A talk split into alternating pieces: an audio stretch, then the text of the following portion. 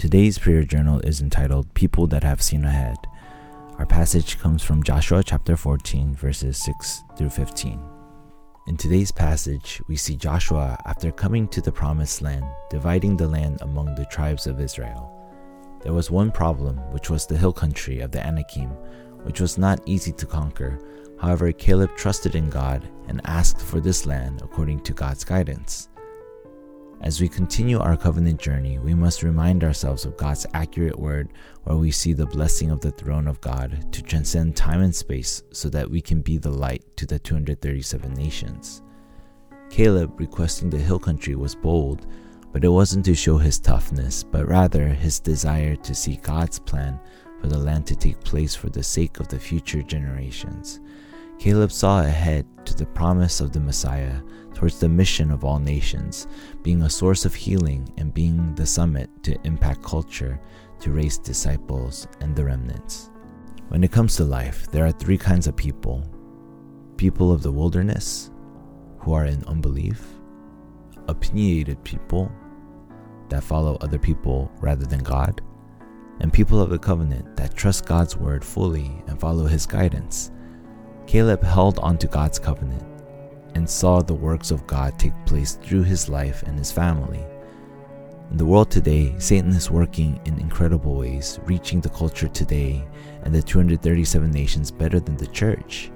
However, it takes one person of the covenant that can save a region and the age. So, what must we do to stand as that person? We must see ahead of today. Caleb saw what was ahead when others were focused on the past. Throughout the Bible, we see witnesses that have also seen ahead of today, like Jochebed, who sent the baby Moses down the Nile, seeing that adoption into Pharaoh's family was the way to save the nation. Jethro, the father in law of Moses, who took in a fugitive who would later lead a nation out of bondage to a powerful nation. We see Joshua, who was a young leader, who would take over the leadership after Moses to lead Israel into the promised land. And in today's passage, we see Caleb, though old, had the strength of his youth to see ahead of that day to see God's plan. We must also see ahead of crisis.